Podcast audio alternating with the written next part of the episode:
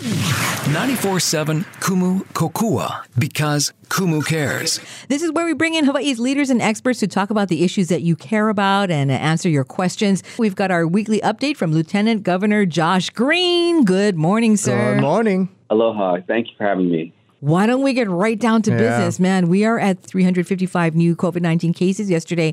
How did we get here? What do we have to do to get it under control? And it's not visitors, right? It's primarily residents. Yeah, this was not visitor-driven, although there are always some cases associated with travelers and visitors. But what happened was, long story short, July 4th came. We had already knocked the virus down into the dirt. And then when July 4th happened, that coincided with some of the reopening of our Kama'aina economy that had been opening up in June. We were simmering at a very low level. But then when large gatherings occurred on the July 4th weekend, it set off some sparks. The sparks became fires. And unfortunately, as we've now come to understand, without a doubt, the Department of Health unfortunately didn't take that opportunity to build out adequate contact tracing and testing, which was a sad failure, but it was also in the context of a lot of other very good work that they had done. And that was a missed opportunity. We meant it when those of us were shouting for 400 contact tracers. We knew that you'd have to have that, or at least that was the right calculation. And because they didn't do that, they were unable to trace and test adequately throughout the month of July. Cases began to kind of surge, and then a couple different communities went ballistic with the virus. Specifically, the Pacific Islander community got hit very hard. That's large groups of individuals that were gathering. From a cultural standpoint, you saw funerals spike a lot of cases. In some cases, family gatherings. It was already spreading in small clusters across the island, which is very hard to contain, mostly all on Oahu. And by the time you looked up, you started seeing these cases, 150, 170 cases a day. And then ultimately yesterday, the day that we saw 355, and let's hope and pray that that's our highest day, it was a reflection of two things: a big number, because we haven't turned the corner yet from last week's order, and also the fact that the prison lit up with cases, and about 100 plus cases got attributed to the OCCC. So that's what happened, and all these things coinciding meant a big number and some big changes that will be necessary. What does this mean now for the reopening of tourism and the reopening of our schools now? Everyone's going to have to be patient. It will be impossible to open the schools for full-on student learning the way that many would love to have it, at least right off the bat. I won't be surprised if we go through the first quarter at least, which is through October 2nd, before people feel comfortable with a low enough number to not spread the virus. Each school will have some capacity to make decisions, but obviously we have to have a true partnership between our teachers and teachers union and parents and our keiki. So that will probably push that back a little bit. It's week over week. I had a very good conversation with Superintendent Kishimoto, and believe me, she's open-minded about this. She knows, she's intelligent as heck. She knows that this is a fluid situation. We're not going to put people at risk. It can't be done. So that will get pushed a little bit, and we'll be understanding as a community. And then finally, trans-Pacific travel. There's, like I told you, I probably tell you guys too much on the radio from time to time. It was already the inclination of the governor to go a little slower because of the numbers. And that was when we were at 100 or 80. So there's no doubt that that will have to get pushed a little bit. And we're asking for the gov to give us some very clear guidance on dates in the next couple of days so people can adjust their plans accordingly. Everyone's running around talking about complete lockdown again. They're saying, they're asking us even. Let me be really direct about that. So I made the presentation, of course, to the cabinet and to the whole state yesterday during the press conference about exactly where we are from a hospital standpoint and a capacity standpoint with tracing, testing, and also our ICU beds. I am very close to the full recommendation to have a 30-day stay-at-home order in order to knock the virus down, out, unconscious, gone. The governor wants a couple more days of data, it appears. I respect that. We already have in place an order which really curtailed social gatherings and no beach parks, no beaches, and so on. Mm-hmm. That only went into effect 5 days ago. We would not have seen the effects until at the very earliest today. and probably more likely Sunday, Monday. So we're watching the data like hawks right now. And if today's number is terrible, I would expect that you could hear some immediate action. Either we'll turn the corner with the significant changes that happened last Saturday for Oahu. But if we don't, if we stay even on the same course in the 150 to 200 range, we will need to, in my opinion, add some extra restrictions because we have to knock this number down. You can't have 5,000 cases a month and expect the hospitals to be able to be at full capacity. What does that mean in terms of a, generally speaking, the percentage of people you can expect to be hospitalized, how many of those you can expect, unfortunately, will die, and how that affects, you know, like moving forward? Can you shed some light on that? The way it works is for every 100 cases that we confirm, 11%, 11 cases, in other words, have ended up in the hospital. Of those 11, two, about 20%, have ended up in the intensive care unit. And of those two, one has died. So about 1% of all confirmed cases that we test positive and we know about has ended up in a fatality. And it's very hard to watch these numbers because I know that that's been a very steady and constant reflection of what goes on with this virus. It's a little different in different parts of the world, but pretty similar. And for us, we know there are many more active cases out there than we can count or catch or test. So overall, the mortality rate is less than 1%, but it's a very clear indicator when we look at these numbers, and that's how it plays out. Mm-hmm. And that's why, let's just do the numbers from yesterday. Yesterday, we touched 355 cases. We had now an active number of cases of 2,558. So think of the active cases and what's gone on over the last 2 weeks. That 2,558 will mean that 11% of those people will be in the hospital. That's 270 people will go to the hospital. Of those 270 individuals, 20% or 54 will end up in an ICU bed. And unfortunately, 27 or 25 of those people will pass away. So it is a serious, serious situation. And that's why when I said yesterday at the press conference that we have to take action to knock the number down very low, the reason is to slow the virus and save lives. It is a direct correlation. Okay. Lieutenant Governor, what do you say to people who have been saying, 355, that's double counting? Think they're high. Or they're not. Well, yeah, that's the short answer. But I'm having people actually coming up to me and saying, that's somebody who said they tested positive, but it's a false positive. And how are they counting this? And there's no way they could possibly be 355 people. There's a lot of different kind of natural reactions. There's the fear reaction, which is, oh my goodness, we're all going to go down, which is not the case.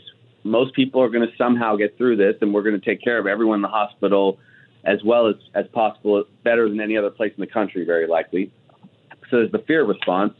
Then there's the denial. This is kind of like the grieving process, right? Mm-hmm. And a lot of people go into denial because it's just too difficult to contemplate on occasion. Sometimes just the sheer gravity of a circumstance overwhelms people. And so that's usually the denial. And then there are dumb jerks who just try to say, it's all fake, it's all nothing. Well, tell that to people who've lost their child or their kupuna or whoever. I mean, it's just not appropriate to say this is a fake or this doesn't happen. You were starting, Lieutenant Governor, to reference the situation with the hospitals there. And can you talk about and update us on what's happening with the hospitals? Because we are, seeing reports that with Queens and with Kaiser at Moanalua that they are at capacity now. So if we're talking about more cases now coming in, there's a shortage of people also. We might not have enough doctors and nurses. Can you talk about that? Yes, I could talk about all of that for sure. Okay, so Queens had a good night. The challenge has been for other hospitals and Queens is that they've been getting 2 admissions for every 1 discharge. And that's because the average length of stay in a hospital for COVID-19 has been 10.5 days. Honestly, this is a respiratory problem. People have sometimes needed a ventilator, and so it takes a lot longer to get off of the wards of the hospital and get home. So that's a big deal, and that means that you end up getting higher and higher numbers and backed up wards, and they've had to expand services and so on. So that's the first piece. Now, we've expected this, and unfortunately, even if the numbers get much better over the course of the next 7 to 10 days because of the the actless cares, if that gets much better now as we've locked down a bit, it means that we're going to be catching up to the 2,500 cases that occurred since the first of the month, since the 1st of August. So those people are still going to come into the hospital. Now my goal is to knock these next 2 week numbers way down so we gradually dissipate our numbers at the hospital. Meanwhile, we've revamped our team at the Department of Health. Yeah. It's a decision by the governor so that we have more help, more personnel that are completely committed to the tracing and testing mission, and a lot of volunteers, I expect, so that as the numbers come down, we can catch up and we can get ahead of the next wave if it occurs. The goal is to keep these numbers as low as possible over and over and over again until we get to a vaccination or herd immunity, both of which are necessary. And we're fine. Oh, you wanted to know also about the expansion of the bed. Sorry. So the hospitals in general can surge about 30%. And one of the key ways to doing that is when you do stop elective procedures that can be put off a few months without any, significant harm to anybody. You can use, number one, the operating rooms as intensive care units, and you have extra ventilators if you need them, and you have extra critical care staff, surgical staff, and so on that can be repurposed or asked to help and staff some of the really large numbers when you have them. And that's begun. People have begun to make that decision and expand. Lieutenant Governor, wanted to ask you about the free clinic. We hear that it's been extended, which is awesome. How have the numbers been there? Are people coming in? People have been coming in. They've been coming in a nice, steady number. I don't know how long they ultimately intend to extend it. That'll depend a little bit on which philanthropists decide to really go for a long extension or short extension. I leave that to the guys over there. Really great commitment from Dr. Ireland and Emily and the whole team. And once again, if people want to go and check out the free clinic, how do they do that? They just walk over there. It's in Kalihi. It's 2055 King Street. And they can also go to alohafreeclinic@gmail.com, I believe. And just go have a visit. And they have free medications for people, for their blood pressure and diabetes and this and that. It's not a COVID clinic. It's not a homeless clinic, but it is a clinic nonetheless to help anybody in need. This is just the way Hawaii has been. It's been a pretty great thing to see everyone come together. Hey, before we get too far from that contact tracing situation over the Department of Health, what went wrong? Like, why actually didn't we have enough contact tracers up in summertime, earlier, a couple of months ago? How many should we have now? And how many are actually on the job as we speak? Do you know? I do know. The primary problem was it was just not their philosophical priority. It just wasn't. And mostly Dr. Park just decided it wasn't really where she wanted to put her primary efforts. And that's a choice that people made, that she made. And it was against the will of the legislative leaders and myself. These kind of things happen. It's okay. But it wasn't okay. It's okay that some mistakes were made. It was not okay that we didn't adjust and bring in more help and insist that this happened. We needed all along, over 400 contact tracers. That's a reflection of 30 per 100,000. Actually, some people have been saying you need 40 per 100,000, which would take us to 564. So absolutely large mistake, and we've now applied new leadership. Now, what would they say? They probably would say, in fact, I know what they would say. They would say that contact tracing and testing is not the entirety of the response. It's not a panacea. And no one has said it's a panacea. It is simply the one most active thing that you can do. It also provides a lot of capacity to help people actually understand what's going on. That was a mistake. And the weird part about that was we're kind of all screaming at the top of the mountain. We need this, as especially we saw the numbers starting to rise. And I think they slipped into total denial on it, if I may. Bruce is an extremely good guy, and he didn't mean it. He just didn't have he did not get good information about how few tracers we had. We really had essentially 15 full-time investigators, and everybody else was extremely part-time and barely activated because they had other work to do. But that's why you had to hire the 400 or so people that have been trained and the people that came forward that wanted to do the job. It's water under the bridge now because we have the cases that we have.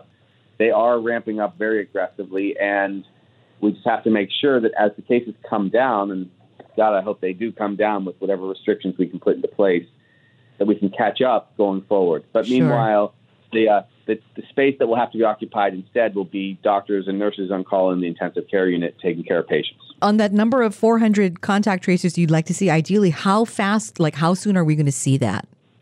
It's got to be so fast that the meeting I had scheduled with them, after giving them part of a roadmap to implement, 400 tracers over at the convention center, taking on volunteers, immediately incorporating National Guard.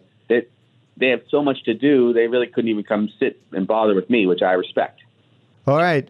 We tried to think of how we're going to do the speed round. I think we got to figure it out. Yes. We've figured out that it's easier for me to read him questions, so we're going to do speed round manually this time just because he's not in the studio. So buckle up because here we go. Okay, Lieutenant Governor, you ready? Yep. Is there a way to take away a bar's liquor license and shut them down for a longer time than just the 24 hours? She says the penalty is too small. They keep breaking the rules and bars are being unsafe. Yes, can take them away. If the mayor decides that they want that rule to happen, they can go 72 hours, week, 2 weeks. It's an emergency situation, so emergency rules apply. Vicky asks, my school is insisting on opening unless mandated to go online. Why do private schools get that choice? She says she's worried. And she says, close them down, please. Yeah, private schools have their own private entity rules, so they can do what they want. They don't take state money, so they can make those decisions. They're going to probably follow much of the lead of the state, though. Rebecca asks, all the hiking trails and parks are closed. She says that's a contradiction. She says she was unhappy that one woman says it's okay. She ran into a woman says this woman said it's okay to take kids in a cul-de-sac as long as they maintain social distance, wear a face mask. But now we're closing all parks and hiking trails. She says, I'm really confused. Which is it? Can we gather or can't? Make up your mind. The rules are no, you can't. Right now, the surge is too bad. Honestly, though, being outdoors is not as big a risk. It's just too many people congregated. That's why the rules ended up coming down that way. Neil asks, I saw 6 states band together to buy millions of antigen tests. Can Hawaii partner with some West Coast states and or Alaska to arrange something like that? Yes, we're considering that. We'd like to join that group of 6. Gov has that information. His team's on it. Okay, cool. Also, Neil also asked, is there any discussion with the military or the White House about deploying a hospital ship to the islands? I guess like how they did in New York. We looked at that. Actually, I proposed that about a year and a half ago to deal with some of the homeless crisis. It would take too long to get here to be meaningful, but long term, we should have that at our disposal in the region. That's something I'm going to push for. Probably not till 2 or 3 years from now will we succeed. Several people asking about the PUA system and lots of frustration still about not getting benefits. Can you update them on what's happening there? Yeah, we've been trying to help one by one. PUA came in as secondary to the traditional unemployment insurance, but we are trying to sort through, and they did get another batch of 4,000 PUA applications sorted in the last couple of days I saw. Just really difficult because there's a lot of extra data that's needed, and unfortunately there was some fraud. We're trying to charge that up again. George asks, when will we be baseline testing in our kupuna care facilities? Also, the situation with the OCCC cluster, he says, would be devastatingly deadly if we don't fix that quickly enough. Totally true. We should be doing it now.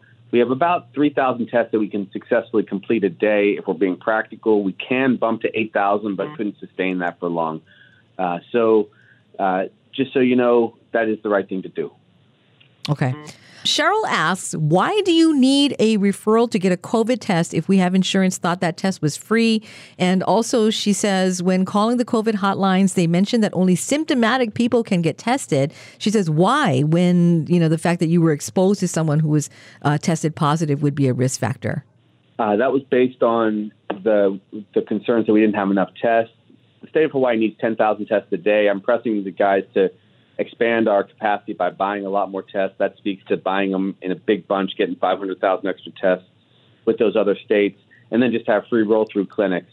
We will cover it on any health plan, but we were too short early on. Frankly, anybody who's a close contact needs a test, and that's the time you'll get approved. Keith asks, since March, did our state prepare for our hospitals being over capacity and short in ventilators? He says, I truly hope thousands of ventilators were ordered somewhere to accommodate the people needing them, and we have an emergency plan. We don't actually need ventilators. What we need is hospital beds and staff. They have been planning and expanding like mad. And so the plans are all there. They're ready to expand. But we're only using 73 out of our 459 ventilators, which is 16%. And only 24 of the individuals on ventilators are COVID, which is about 5% of all of the use. So if we want to get extra capacity, all we have to do is shrink down some of our elective procedures. We have plenty of ventilators. We need more nurses and docs, and they're hard to train and come up with fast. If we don't have enough doctors and nurses, what are we going to do? What we do is we expand shifts. People work longer hours. We bring on additional staff that can be supportive. You bring on additional nurses' aides, and you gradually do all that you just can. This is just what we do in times of crisis. We have actually reached out to the mainland and begun the conversations to bring some extra staff in if necessary, minding, of course, the fact that some of these other states are also seeing the same kind of surge, and they certainly can't sacrifice any of their teams. But lots of relationships around the country, which we will use if we need it. April Shroom is asking, why are pay-to-play recreational activities open on Oahu, but hundreds of miles of trails are closed? She says golfing and the water park, gyms all open, yet free public trails are closed. What do I do with my kids? You know what? Call Caldwell. I don't know why he likes golfing to be open or whatever. So for you, shut it all down? Well, just for now. I mean, it I just think that when you're going to shut stuff down, shut it down fairly, get it done, knock down the virus, and then everything opens up normally. Okay, thank you. Vicky is asking, why can schools have more than 10 in a class without the 6 feet distancing? They shouldn't. They should go with the numbers that are the standard, whether we're setting the number of 10 for a different kind of room or office or whatever. And so a lot of that consideration is being made to just at least spread out and decrease the volume. Of course, there are some restaurants, quote unquote, that weren't considered bars that, you know, have 15 or 20 people in and they're socially distanced. Kids are not high risk as far as getting too sick themselves, but there is some increasing belief that children under 10 who have minimal symptoms can have high viral loads and be spreaders. Mm-hmm. And that's a pretty big concern if you're a teacher. Teachers, in my mind, have always been wonderful, but now they're becoming, heroic first responders if they have to go and be in a classroom with a lot of people. So that's what's being worked out, and these are the processes that we see. A lot of people are just saying close everything down regarding any kind of travel whatsoever. And many questions in this thread are asking about why are we still having people, quote unquote, escaping from quarantine? We have people because that's human nature to try to get away with stuff. But it's a very small number. Going through quarantine is it's hard to believe someone would fly to Hawaii and take that risk. And I hope they do get fined $5,000 if they break quarantine, if they came from the mainland and tried to get around our rules. As to total lockdown, we've been virtually at total lockdown. I mean, we've been at under 1.5%, 2% of all travelers here. But we're also trying to send the message that this is the time to lay low, be quiet, and frankly, just kill the virus over the course of essentially 4 weeks. It might take 6 weeks, but these cycles will end it if there's nowhere to spread it. But if you want to get the economy going again, we've got to knock these numbers way, way down. Lieutenant Governor, I'm curious. People are actually asking me, somebody in my family was exposed to somebody who's COVID positive, and they come into my house. What do I do now? Do I need to get tested? Do they need to get tested? You know what I mean? People are getting confused as to how they do it. And then how do they get the test? Because they're calling the COVID hotline test or COVID hotline number. And they're saying, well, if you're not symptomatic, then you can't get a test. Yeah, that's a mistake. If they are a close contact, they need to be tested. There are several physicians. Miskovich is one of them. He'll test people if they're close contacts. Their primary care physician should arrange it. They need to be tested if they're a close contact. Now, here's what you do. If you have your significant other tests positive, comes home, you need to totally isolate from them. It's very hard. If you can't fully isolate from them, you need to ride it out with them. These are nuances. It's just otherwise impossible to function as a society if everybody when they touch anyone, has to go into a, you know, full on quarantine. So that's where it is. It's hard, and it's particularly hard for individuals that live in a small household with a lot of people, which is what we were seeing in some of our communities across Oahu. So I know how difficult it is. The moment you get symptomatic, you got to get tested. You can pretty much assume that you are positive. However, if you have a confirmed case in your house and you start feeling fever, aches, you know, and the cough. And of course, if you get short of breath, you may have to go to the hospital. Sir, can you help us sort out an issue that another issue that our listeners have asked us about over and over again? The question was whether businesses, things like restaurants and other businesses, ought to be required to disclose if an employee has come down with COVID-19. Like it's not being consistently reported right now. Does the public have a right to that information? And if so, how can they get access to that? There are significant privacy rules that prevent singling out businesses. What the obligation is, it's not on the employer, it's on the healthcare provider to tell the Department of Health of every case that they've tested and every person that's become positive. And that's why the contact tracing is so necessary, because then those individuals are instructed to stay home. It is the proper ethical thing for them to obviously share with their, you know, their employer that they were positive, because they could have been sitting next to coworkers or fellow employees that now need to go into either 14-day quarantine and isolation or to go get a test. So that's the way it's supposed to work, but it's not actually the employer's responsibility to be telling the media or others that they've had sick individuals. The good way to do it, the best approach, is just to be honest. That's the nicest thing to do, the appropriate thing to do, but it is not technically an obligation, because you can start violating certain, if you're too specific, you violate certain principles of HIPAA. That's the privacy rules around healthcare. And there have been a lot of examples of people being victimized if they've had their information shared. It's an unfortunate reality of illness. But unfortunately, I mean, I don't know, in Hawaii here, we don't, so far in this pandemic, we don't have a great record of that happening. Yeah. So... Well, let's drill down on what actually causes spread, though. You know, just for fairness, people are not getting it like widely at the takeout, or if they've gone to a restaurant, they're getting it from people that they're spending significant amounts of time face to face with, probably without masks, or a coworker where they spend several hours and maybe they do have a mask, but they go and have lunch together, or so therefore their masks are off while they're eating, and then you get the spread. That's really been what's gone on. It's not been, I went and picked up my takeout, or I had a 45-minute lunch and it was the waitress that gave it to me. That's just not really how it's going. It's the big gatherings outdoors or indoors, but the big gatherings where people have a lot of extended contact. And then remember, the definition of a close contact, which is what it usually takes to catch it, is 15 minutes face-to-face without proper protection. That's when you end up, you know, being a close contact and a likely spread. So think about how many times, if you went into Costco, I'll just single out them for a second, did you actually have that much time across from somebody that was also positive and they didn't have your mask on? I mean, it's just not, it's not likely. That's not the way it's really being spread. Instead, if you're in the parking lot and you run into somebody and you haven't seen them in a while, and you decide to give them a big hug and you don't have your masks on and it feels like no big deal and you're 3 feet away from them, and then you find out later, oh man, my buddy called me, he was positive, and I just spent 45 minutes while I finished off my piece of Costco pizza talking to him. That's when you caught it, in the parking lot. So that's the more real scenario. Thank you, Lieutenant Governor. Just one quick follow-up on that one, because as you were talking about it, it made me think, that might be why, because people are saying, why are you picking on the bars? I don't understand what the deal is with the bars. You're going to a bar, and you're going to hang out for a while. And you're going to hang out with your friends.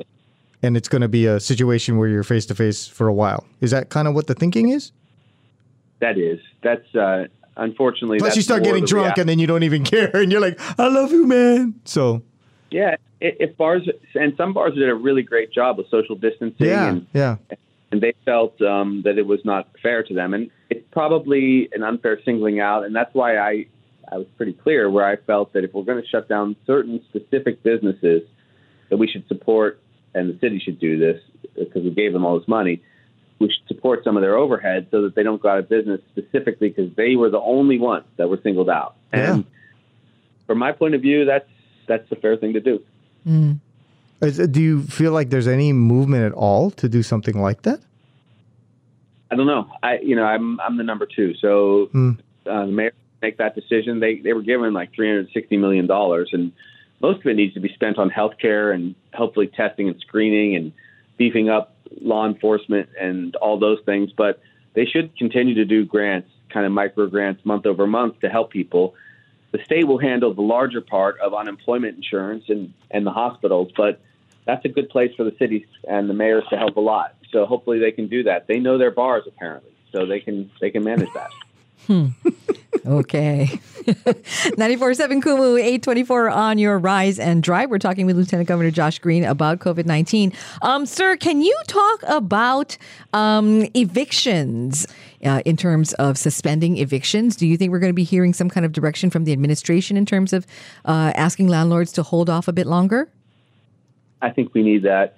I won't be surprised if we have to hold off on evictions all the way till the end of the year. Mm.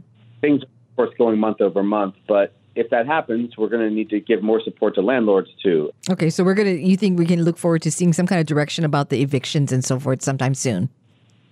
I do, actually. Okay. And each time that the Attorney General does the updated emergency proclamation for the governor, that's always kind of top of mind.